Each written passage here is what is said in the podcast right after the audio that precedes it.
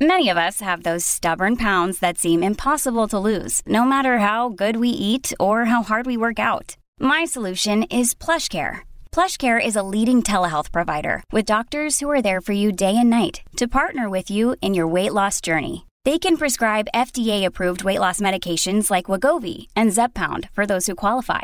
Plus, they accept most insurance plans. To get started, visit plushcare.com slash weight loss. That's plushcare.com slash weight loss. Another day is here, and you're ready for it. What to wear? Check. Breakfast, lunch, and dinner? Check. Planning for what's next and how to save for it? That's where Bank of America can help. For your financial to-dos, Bank of America has experts ready to help get you closer to your goals. Get started at one of our local financial centers or twenty-four seven in our mobile banking app. Find a location near you at bankofamerica.com slash talk to us. What would you like the power to do? Mobile banking requires downloading the app and is only available for select devices. Message and data rates may apply. Bank of America N A, member F D I C. In today's episode of Health Theory with Doctor Daniel Amen, we discuss why football is worse for your brain than cocaine, how to interrupt negative thinking patterns, why low-fat diets may cause depression, and what you can do to improve your brain function right now. What is up, my Impactivists? Thank you so much for tuning into this episode. I wanted to take a moment to share with you about another awesome show that we have at Impact Theory, and this one is called Relationship Theory. Relationship Theory is a weekly show hosted by yours truly and my amazing wife, Lisa Bilyeu. Each episode, we both dive into the community's questions around the nature of effective relationships, and we go in on this thing, man. Sometimes the show is just outright therapy between Lisa and I. We really try to give you guys the real scoop on what's allowed us to be a thriving couple eighteen years into our relationship. We've been married for over sixteen and a half years. It's absolutely bananas. I can't believe it's true, but it is true. So if you want to learn how we've done it, how we've managed our crazy, hectic lives with being entrepreneurs, with being in a marriage, this show is for you. Search for Relationship Theory on iTunes, Spotify, or wherever you like listening to your podcast, and hit subscribe. Join us there today. We're answering your questions and covering all types of good stuff. Check out an episode today, whether you're in a relationship now or you want to prime yourself to get into a relationship. We've got the answers that are going to help you do just that. All right, guys, join us there. Enjoy and be legendary.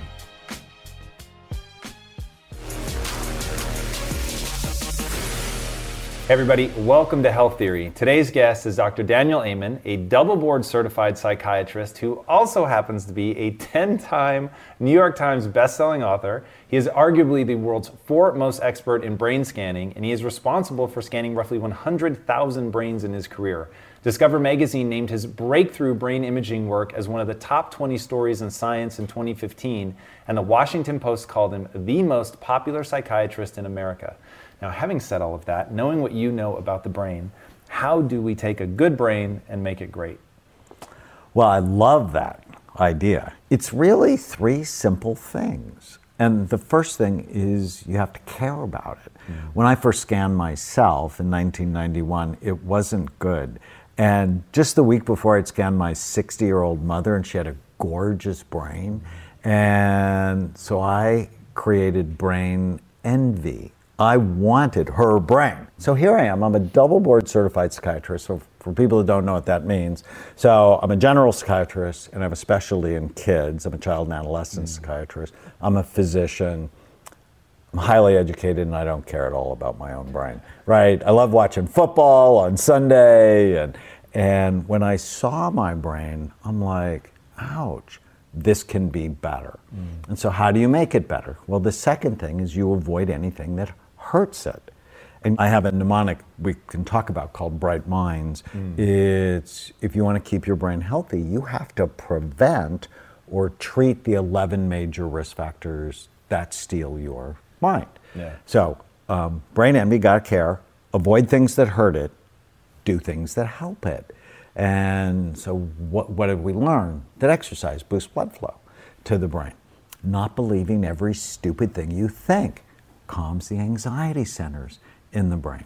Things like omega three fatty acids get your gut right because your gut makes most of the neurotransmitters in your body. Well, the little tiny habit for brain health is before you go to make any decision, you ask yourself, is this good for my brain or bad for it? and if you love yourself, because it's never about should. Mm. As soon as you think you should do something, you won't do it, um, just because we're all four years old in our head and rebellious. It's you answer the question in a positive way because you love yourself, because you love yourself, your wife, your life, your mission. Um, that's why you do the right thing. Because too often people go, oh, well, I can't have this and I can't have that. And as soon as you get into that deprivation mindset, it's not going to work. Mm. It's really interesting to me how often the answer that you push people towards, whatever their struggle is, is something that I'll call soft. Love comes up a lot, attachment, um, not being lonely, like things that you would expect a psychiatrist to give you a pill for. You've traditionally shied away from that. Obviously, speak, it can be very profound, but that you're leading people to do um, maybe easier or more basic things first. What are some of the like just dead simple, easy things that people should be thinking about with protecting their brains? If they want to answer, you know, I want to do something that's good for my brain, but they don't know what that is.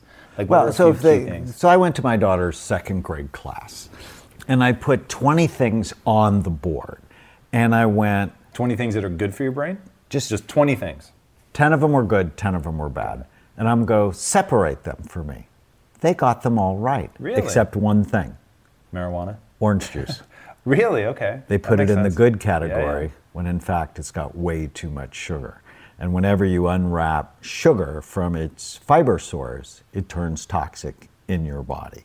And so, um, so is this good for my brain or bad for it? Or is it good for my child's brain or bad for it? And they come to you and they want to play football. Where does that fall? It falls in the bad category. Brain is soft, about the consistency of soft butter. Your skull is really hard and it has sharp bony ridges. No, don't let them do that. And I had one billionaire, he goes, but my son really wants to do it. And I've hired this, you know, N F L coach. And, mm. and I'm like, oh, well, if he told you he really wanted to do cocaine, would you go get him a dealer? Because it's the same freaking thing. Right, because uh, I have scanned, you know, we have one hundred fifty thousand scans on people from one hundred twenty countries, and contact sports damage the brain about the same as cocaine. Whoa. I knew it was bad, I didn't know it was that bad.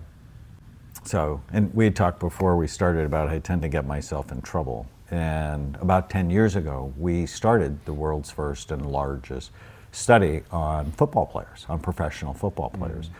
And the level of damage is sad. But eighty percent of them get better when we put them on a rehabilitation program. Mm-hmm. So even if you've been bad to your brain, you can make it better, and I can prove it. Mm-hmm. I've spoken to my audience about it before, but the thing that led me to you was massive anxiety that seemed to be getting worse by the day. And one of the things that helped me was crushing the ants, the automatic negative thoughts, and the, becoming a pattern interrupt and stopping that.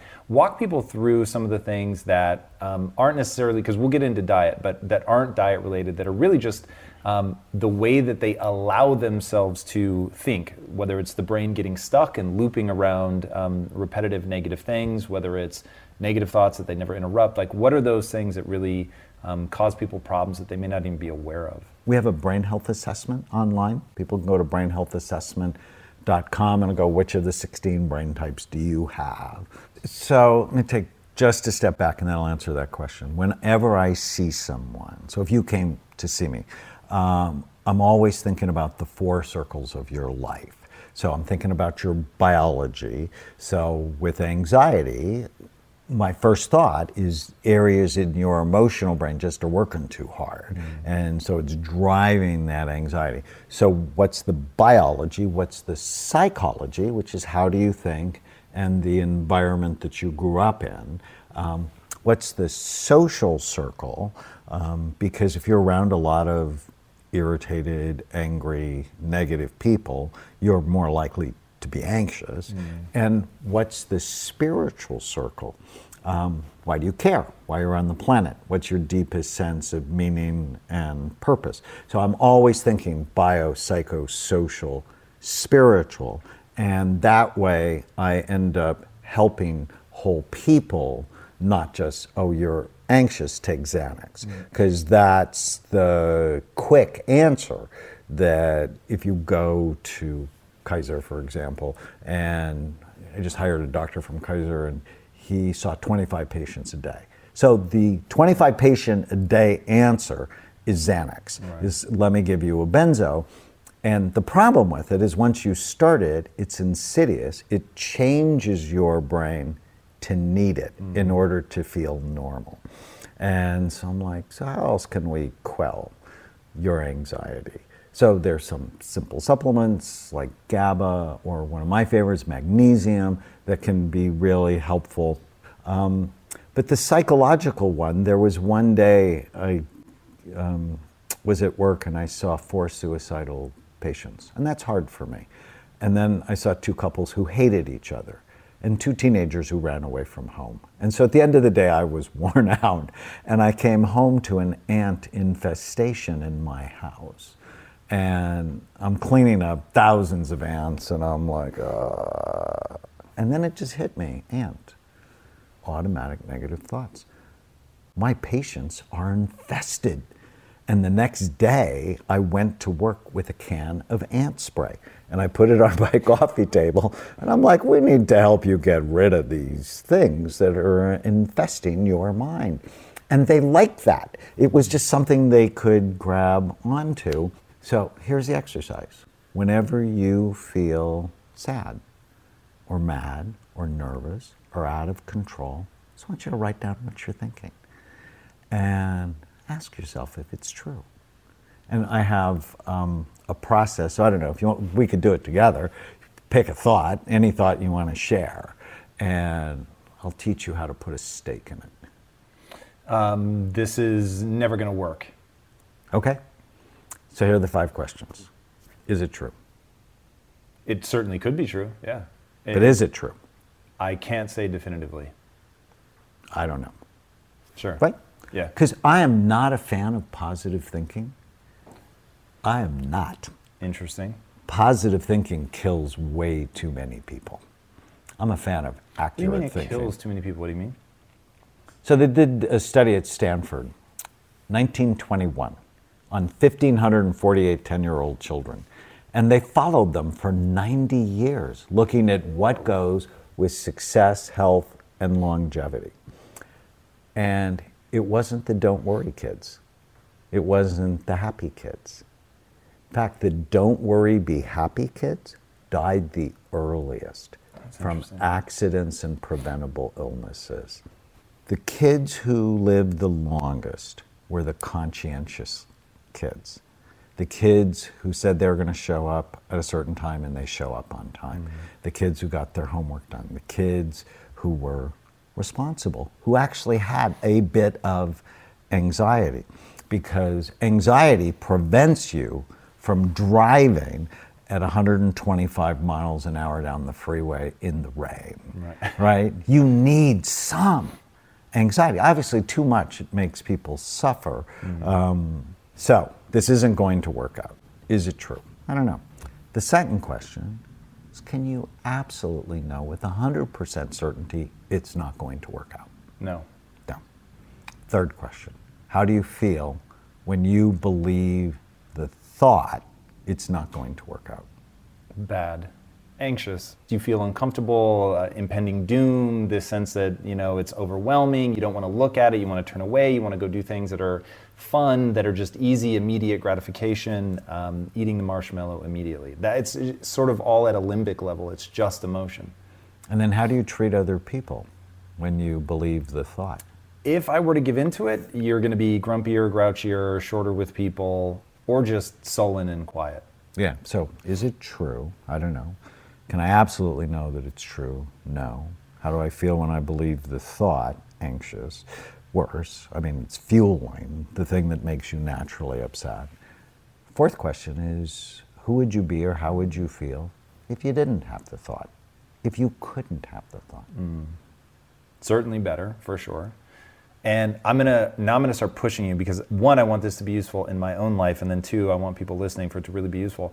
I find that there's a certain point where the anxiety kicks over into it feeling purely biological. And what I mean by that is I can't differentiate between being cold and being anxious.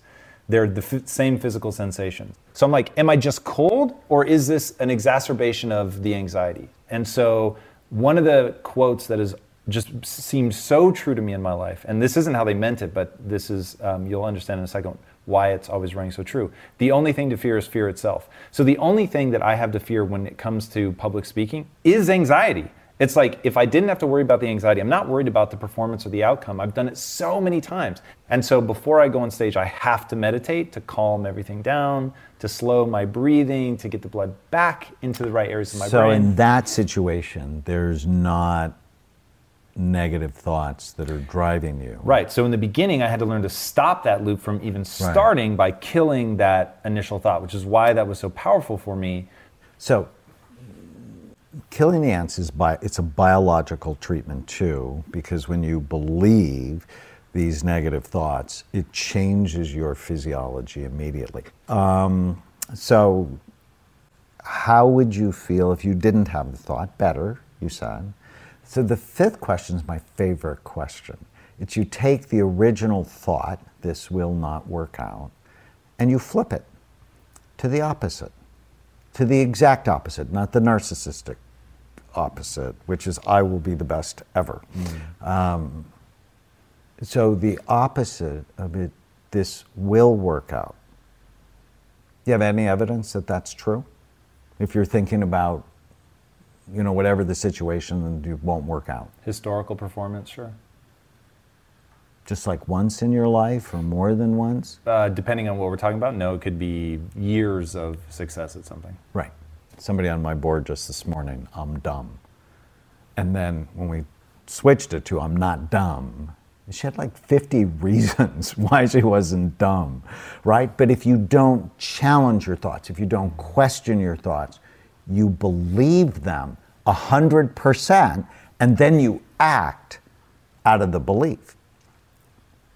So learning how to clean that up is really important. But sometimes there are remnants of anxiety that are not driven by the negative thoughts, and their diaphragmatic breathing is so important. So if I was you, um, well, and I used to be you, because before I'd speak, um, I'd be very nervous. And I was on the speech team in college, but I couldn't hold paper in my hand because it would shake. Right. It was like really irritating.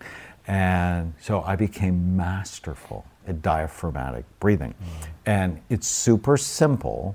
Um, I put people in my office on the floor, put a book on their belly, and I teach them when you breathe in, make the book go up. When you breathe out, make it go down. The trick is big breath, take twice as long to blow it out. So it's like three or four seconds in, hold it just for a second, and then about eight seconds out. And that triggers a parasympathetic response. So you know the difference between sure. the fight or flight response. You have a sympathetic response where we're really anxious. Our hands get cold, so that's the cold connection.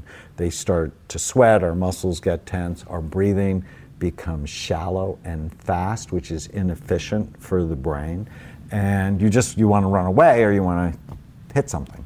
Um, You want to trigger the opposite. It's called a parasympathetic response, and that breathing pattern will do it. Also, holding something warm will do it as well. And for for some people, they'll just put their hands under warm water. Mm. And if you could get in a sauna, that's great, or get in a hot tub. You can't do that before you speak, but. So what is, like, if somebody comes to you, I know you're going to say that you scan their brain, like it's a bit tough for everybody watching at home, but what are, like, the the basic protocols for some of the most typical things that you see? Is it, are you starting with diet? Are you starting with exercise? Like, how do you get people to take the, the sort of um, edge off whatever they might be experiencing? Well, I, I'm usually working always in those four circles. So, yes, I'll scan them. Because if I don't look, I don't know, but not everybody can do it. So in Change Your Brain, Change Your Life, I think that's my book you read.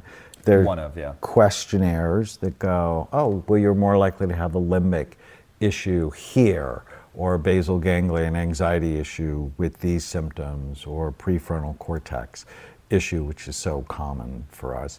Um, and then I'll go, oh, well, if this is likely the issue, These are the supplements I would think about. And I tend to start with supplements. I mean, unless you're schizophrenic or you're a brittle bipolar person, I generally start with supplements first. Um, and so at home, people can go to brain health assessment dot com, find out which of the sixteen types they have, and then we'll work on the biology. Along with biology, yes, you should exercise, of course you should. And there's certain kinds of exercise, especially coordination exercises. So racket sports, by far my favorite, very few head injuries, but they work your cerebellum.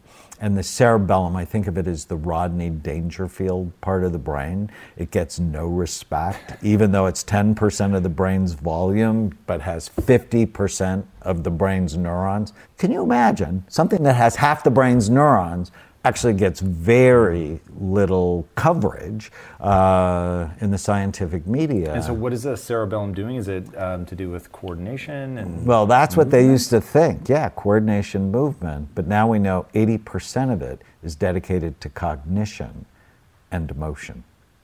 And cognition in what way? Just like general processing? Or? Processing speed.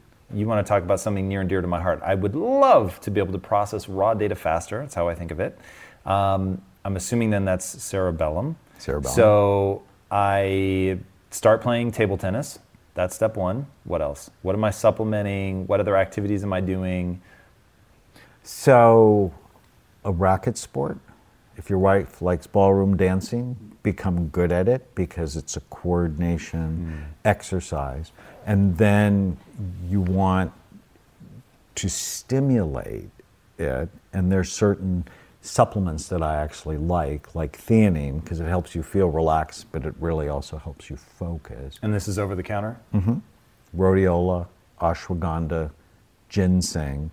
We actually make something we like called Focus and Energy, and we find it stimulates your frontal lobes and your cerebellum at the same time. So, and then stop hurting it. Alcohol is directly toxic to the cerebellum. I mean, that's why they make you try to walk a straight line. You can't because your cerebellum's not working. It's right. being poisoned.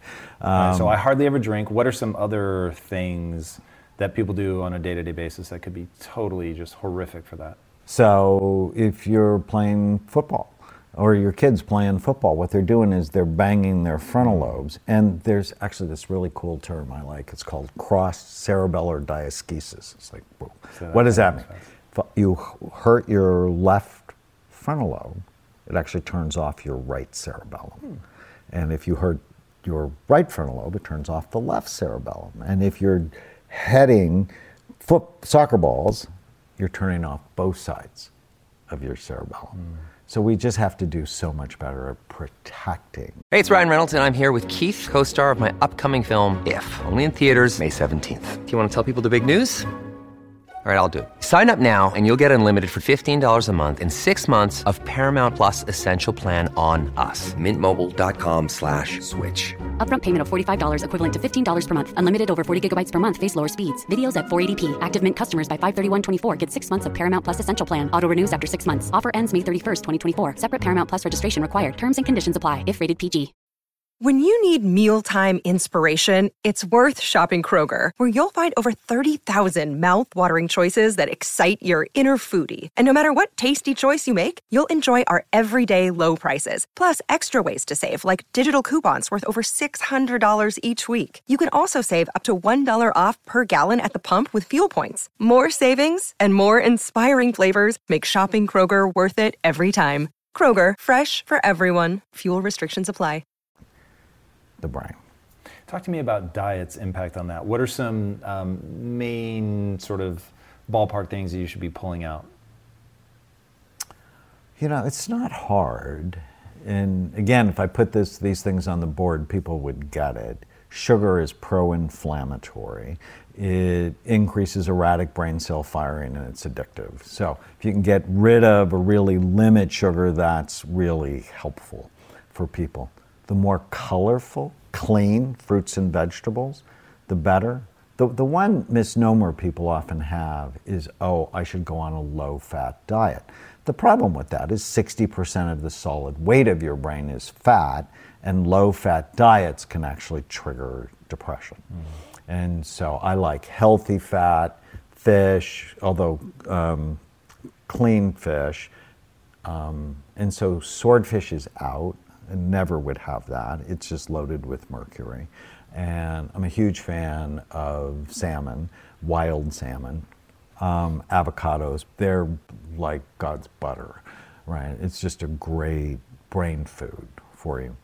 Um, you have to be calorie smart uh, because um, seventy percent of us are overweight, forty percent of us are obese. I published two studies that show as your weight goes up, the physical size and function of your brain goes down. Mm-hmm. Should scare the fat off anyone. When I read that, I ended up losing thirty pounds. You know, I'd like tried for thirty years, and I just never really had the motivation until I went, I am not going to have a smaller brain. I am not going to do that. Um, so clean protein, healthy fat, actually at every meal because it helps stabilize your blood sugar. One of the biggest things that will steal your mind is have a high fasting blood sugar level. Um, it's actually been shown to be associated with brain atrophy, and it makes your blood vessels brittle and more likely to break. So there's a term I like, I didn't coin it, but I like it, called diabesity. It's a combination of being overweight with high blood sugar. It's a disaster for brain function. And this is why people get addicted. It's carbohydrates, simple carbohydrates. So if you ingest cupcake, mm-hmm. your pancreas sees all the sugar and it sends out an insulin burst. Well, that insulin burst drives tryptophan, the amino acid precursor to serotonin, into your brain. So when you eat bread or pasta or potatoes, your brain likes it because it feels happier, it feels more relaxed. Now the problem is it kills you early. And so you have to sort of take this. But you know, the other thing that drives tryptophan into the brain is exercise. And so, and many of my athletes, they exercise intensely so they don't get depressed. Mm. And when they get hurt, they get depressed because they can't get their antidepressant fix. And so they'll go to sugar, and then that'll make them feel terrible about themselves. And so know what's good for tryptophan to getting into your brain and know what's bad. So before we started rolling, you said something so fascinating. And you said, if I were basically an evil genius and I wanted to just absolutely destroy people's health, I would create what kind of lifestyle? So let's just take this mnemonic I've created on how to keep your brain healthy. It's called Bright Minds. Mm-hmm. And so if I was the evil ruler, the B in Bright Minds stands for blood flow.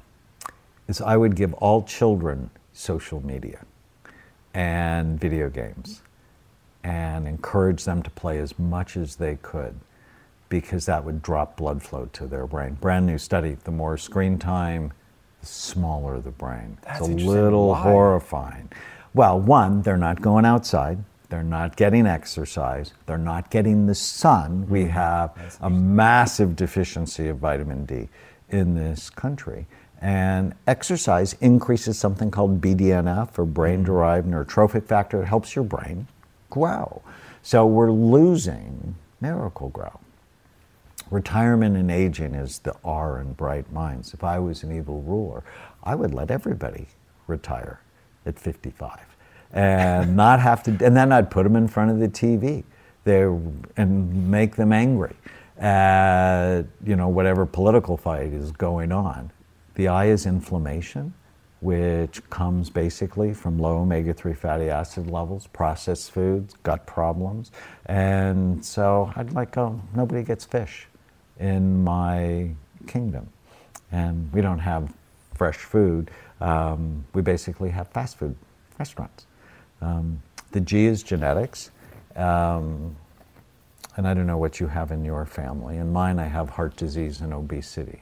Obesity. In a big way in my family.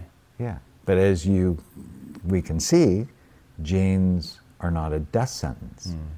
They should be a wake-up call to do the right things to decrease your genetic vulnerability.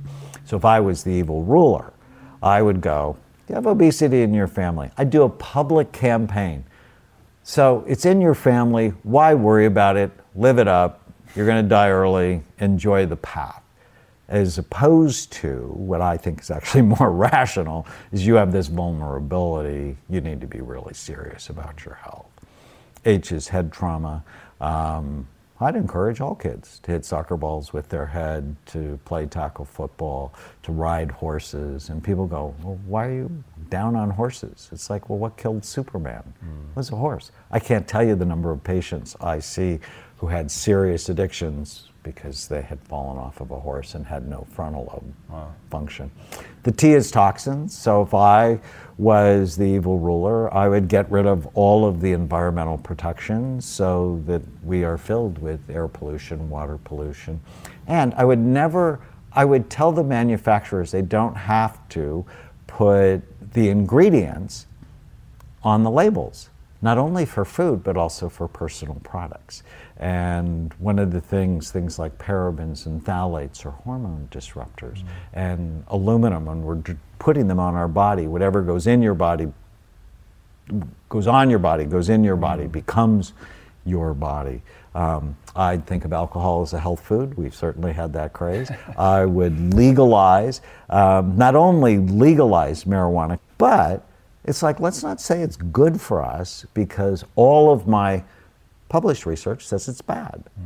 That now, does that mean if someone's dying of cancer and it'll help their pain and help the nausea and help them eat, God bless them, right? I mean, so let's be rational about it. I just saw someone who'd been smoking pot for fifty years and his brain was remarkably older than he was. Um, the M is mental health. And um, if I was the evil ruler, I'd create C N N and Fox News. And that, it, that ruins people's health because they always lead with negative, they increase anger and frustration and polarization. The more you're exposed to it, the angrier you get. Mm. And the more it separates you from other people. Um, the I is immunity and infections. I would belittle people who are testing patients for Lyme disease. My great stories are patients who have Lyme. One girl, she's sixteen, she became psychotic after a visit to Yosemite, and she went, had three psychiatric hospitalizations. None of the medications worked. She became a shell of herself. She came to our clinic. And I'm like, so what happened at Yosemite? And her mother said, we were surrounded by six deer. And we thought it was a magical moment. She got bit by a deer tick that caused Lyme, that then caused her to lose her mind. And on an antibiotic, she got her mind back. The N is neurohormone deficiencies. And so letting kids hit things with their head actually drops their hormone levels. And so I'd test for that. Diabesity, I'd create the American food system. ISIS has nothing on our food industry. The real, and I'm not kidding when I say it, the weapons of mass destruction are highly processed, pesticide sprayed, high glycemic, low fiber, food-like substances stored in plastic containers. Mm. They're ruining our health. If I'm right, you know, and I'm not the only one who's published this. There's been, I think, twenty other scientists. As your weight goes up, the size of your brain goes down. It's like, oh my God, if seventy percent of us are overweight, it's the biggest brain drain in the history of the United States. In fact, it's a national security crisis because they're not letting as many, not as many people are eligible to sign up for military service because we just have an unhealthy mm. population. And if I was an evil ruler, I would create screens that have blue lights because they disrupt sleep, because uh, the S in Bright Minds is sleep. So there's so many things happening that I'm just, yeah. it gives me pause about yeah. the society we're raising our babies and grandbabies in. Yeah, I was gonna say a lot of what you're describing sounds like what we're encountering every day. So if that's the way to really mess people up, then what is the lifestyle that is gonna help us supercharge? So you talked about sleep. Um, Where where should we be at? How much sleep are we talking about? Does time of day matter? Like, um, and not just sleep. What is the idealized lifestyle? So if we just go back through those um, Bright Minds risk factors. So with blood flow, it's exercise. Simple supplements like ginkgo and vinpocetine boost blood flow to the brain. Simple foods like beets or cayenne pepper, rosemary. So there are dietary things you can do. There are lifestyle things. Exercise One thing on blood is so flow important. You've said that I thought was really interesting is um, what happens in the heart happens to the brain, happens to the genitals. Um, and what's the stat on the number of forty and fifty and sixty year olds that have erectile dysfunction? It's insane. forty percent of forty year olds. seventy percent of seventy year olds. And if you have blood flow problems anywhere, it likely means they're everywhere. Mm. And it's one of the, I don't want to say big benefits, that's bad, but it's one of the benefits of the program. Almost everybody's sex life gets better, mm. which I'm like a huge fan hey. of. But this is, you know, for years, my antidepressants, not mine, but, you know, like Prozac and Zoloft and Lexapro, they decrease sexual function, mm. which that makes me sad, right? It makes it harder for women to have an orgasm or harder um, for men to perform, right? And I'm like, well, let me give you something that'll enhance your performance because your mood will be better. And I'm always thinking, what I do for you, how is that going to affect your partner? Because right. I, I never think of myself as your psychiatrist. I always think of myself as your family's psychiatrist because I see little kids and old people and everybody in between.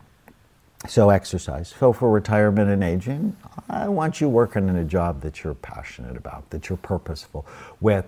And if you're not, and some people just aren't, mm. it's, well, what are you doing for new learning every day? What do you do for new learning every day? Is so it all I, around the brain, or do you have stuff outside of that? No, in fact, it shouldn't be. Like, I know how to read brain scans. Just reading more scans doesn't really help my mm. brain's pattern recognition. So I play the piano, which I really like. Um, Simply Piano is my app for playing the piano, which is good, which is good for my cerebellum. Mm. And then I have a table tennis coach. And it's you have a like, table tennis coach? I do. That's right. You played at the national level, didn't you? I did. But you want to get better. And the only way you get better is pay, play people better than you. Mm. And so, so I do that. The I is take fish oil and a probiotic. Because what do you think oh. about keto? So I being inflammation. So um, keto is the only thing in my life that had a, a drug-like effect when I tried it. I had suffered from inflammation for like fifteen years. I was icing my wrists every night because they just hurt and just to keep them in check.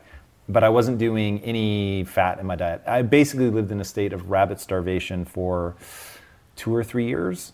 And then for the potential anti-cancer properties, I'd been hearing about ketogenics, thanks to Peter Attia and Dom D'Agostino, and I thought, all right, I'm gonna give this a shot. I went hardcore, four to one.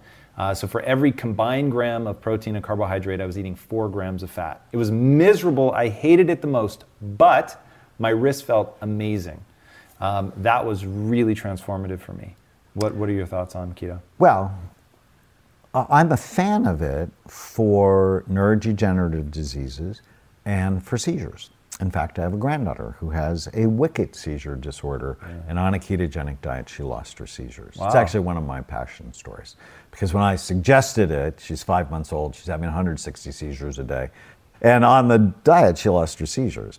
But the reason I'm not a fan in general is there's not enough colorful plants, and plants have medicine. So for your pain, it may have been dairy, or it may have been gluten, or it may have been corn, or it may have been soy. Those things that mm. tend to go away on a ketogenic diet, it could have been one of those things as well that was driving the inflammation, because a lot of people would argue that meat can drive inflammation as well. And the first thing I do with almost all of my patients that aren't getting better is I put them on an elimination diet. Mm. And I have to tell you, the nutritionists in my clinics, they have more success stories than the psychiatrists.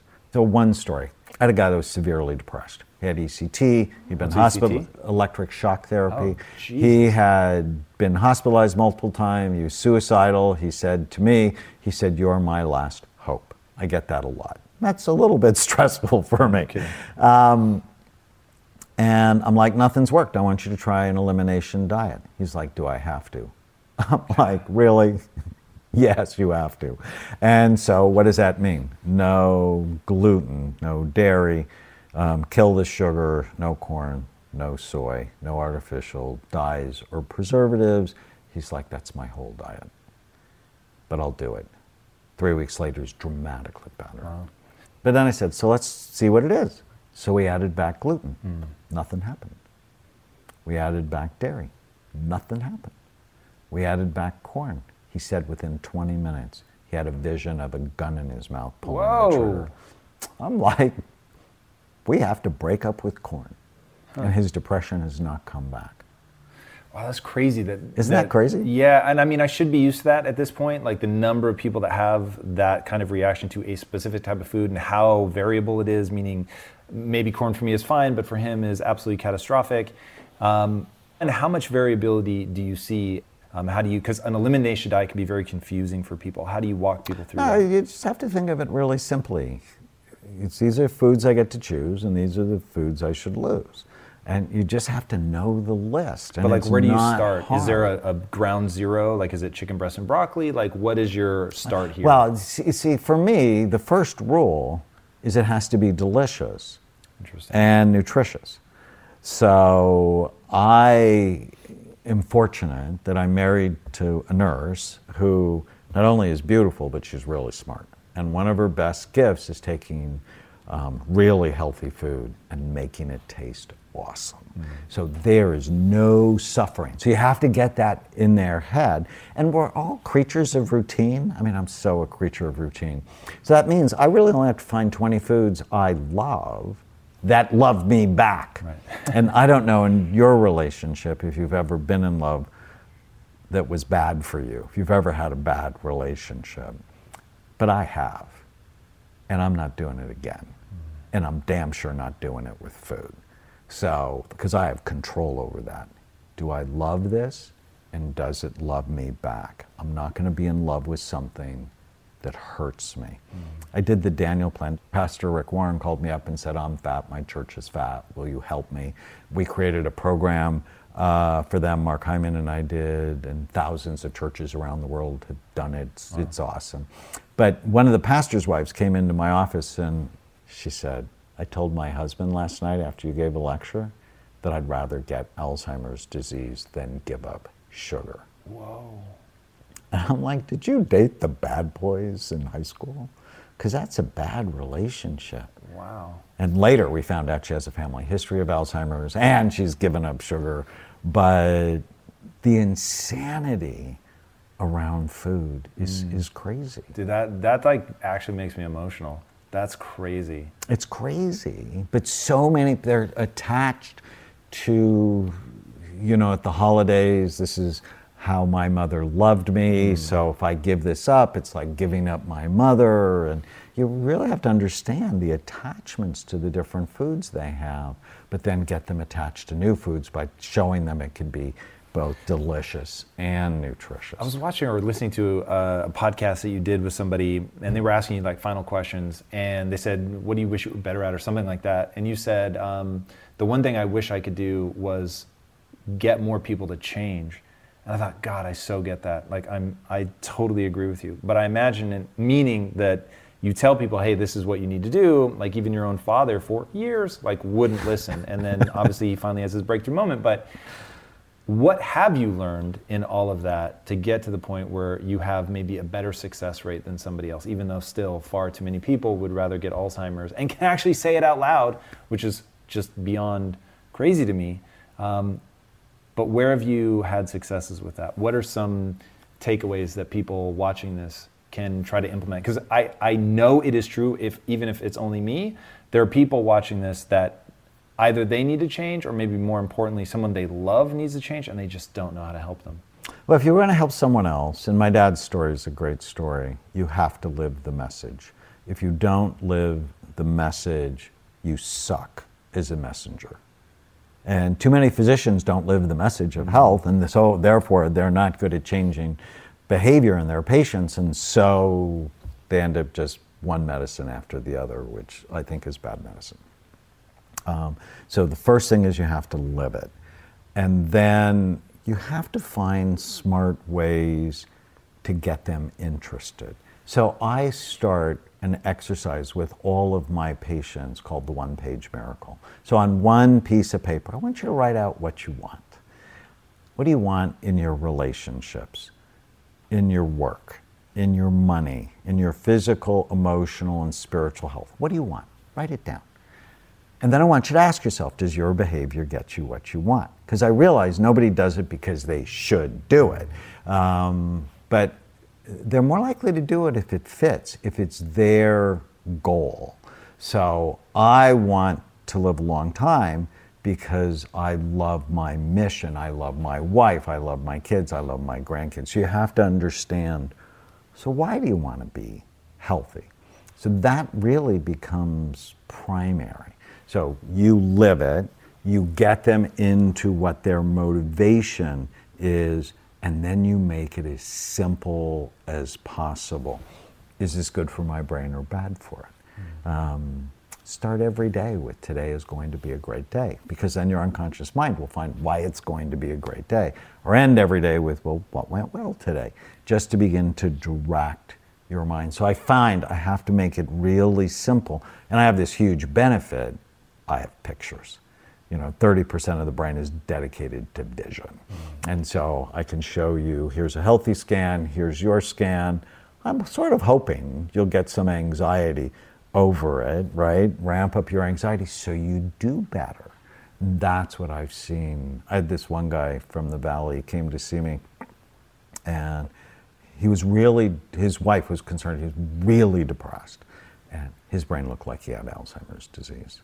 And I'm like, how much do you drink?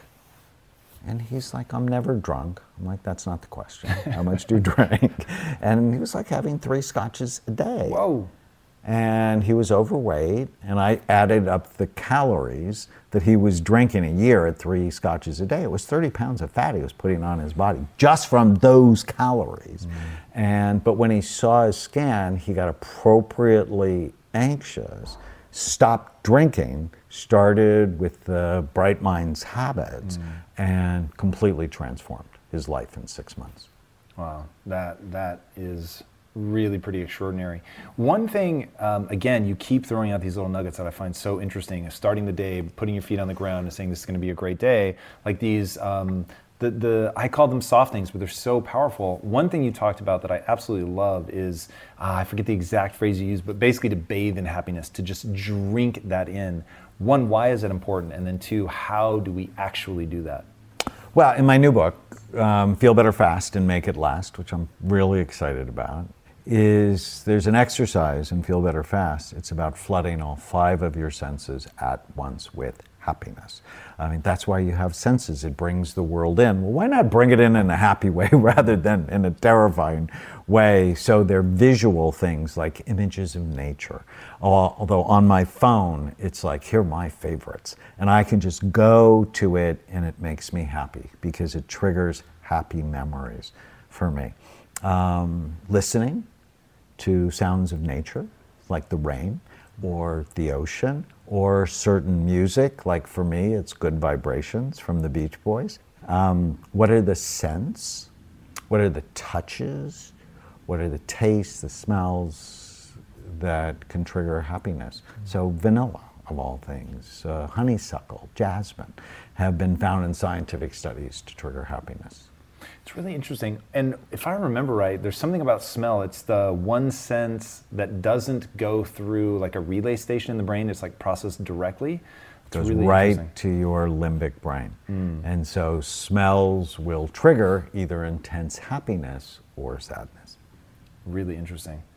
All right. So before I ask my last question, tell these guys where they can find you online. And then I have a modified question for you.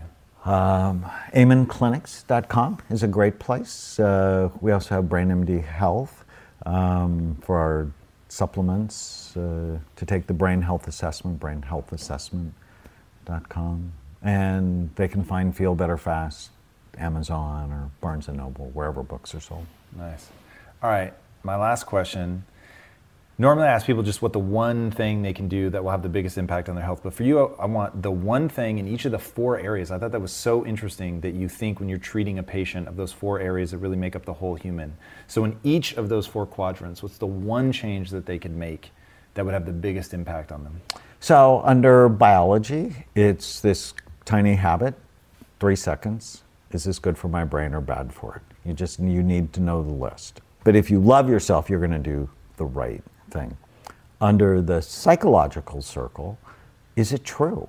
You should just carry those three words around everywhere you go, because the thoughts that just pop into your head, my wife doesn't listen to me, the traffic today is going to be terrible, you know, it's like, is that true? Um, in the social circle, what have I done today to enhance my relationships? And I know, because relationships are the one thing that can make you immediately feel better or homicidal. And so how can you enhance your relationships? And spiritually, what am I doing today that's purposeful? Because purposeful people live longer. They're happier.